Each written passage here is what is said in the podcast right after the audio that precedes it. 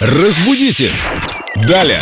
С нами неиссякающий источник знаний Виктория Полякова, культуролог, знаток русского языка. Доброе утро, Вика. Привет, Вика, и красоты, конечно, тоже. Доброе утро, спасибо большое. Здравствуй, красавица. Поговорим о, о грамотности.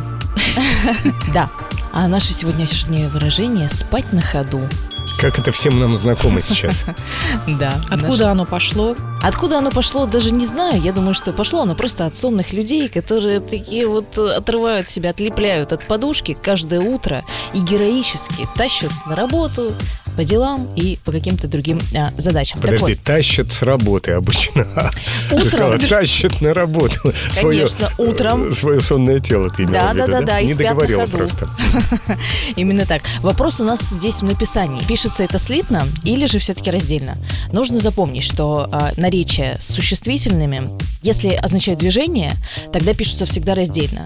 На ходу, на бегу, на скаку, вечно барышни вот эти вот останавливают коней. Так что запомнили, спать на ходу, раздельно и лучше все-таки не спать. И лучше все-таки на драйве. Тоже раздельно, да, пишется? Не спать, а быть на драйве. Отлично, девиз дня. И задавайте свои вопросы в нашей группе ВКонтакте в ветке «Вопросы Виктории Поляковой». Разбудите! Далее!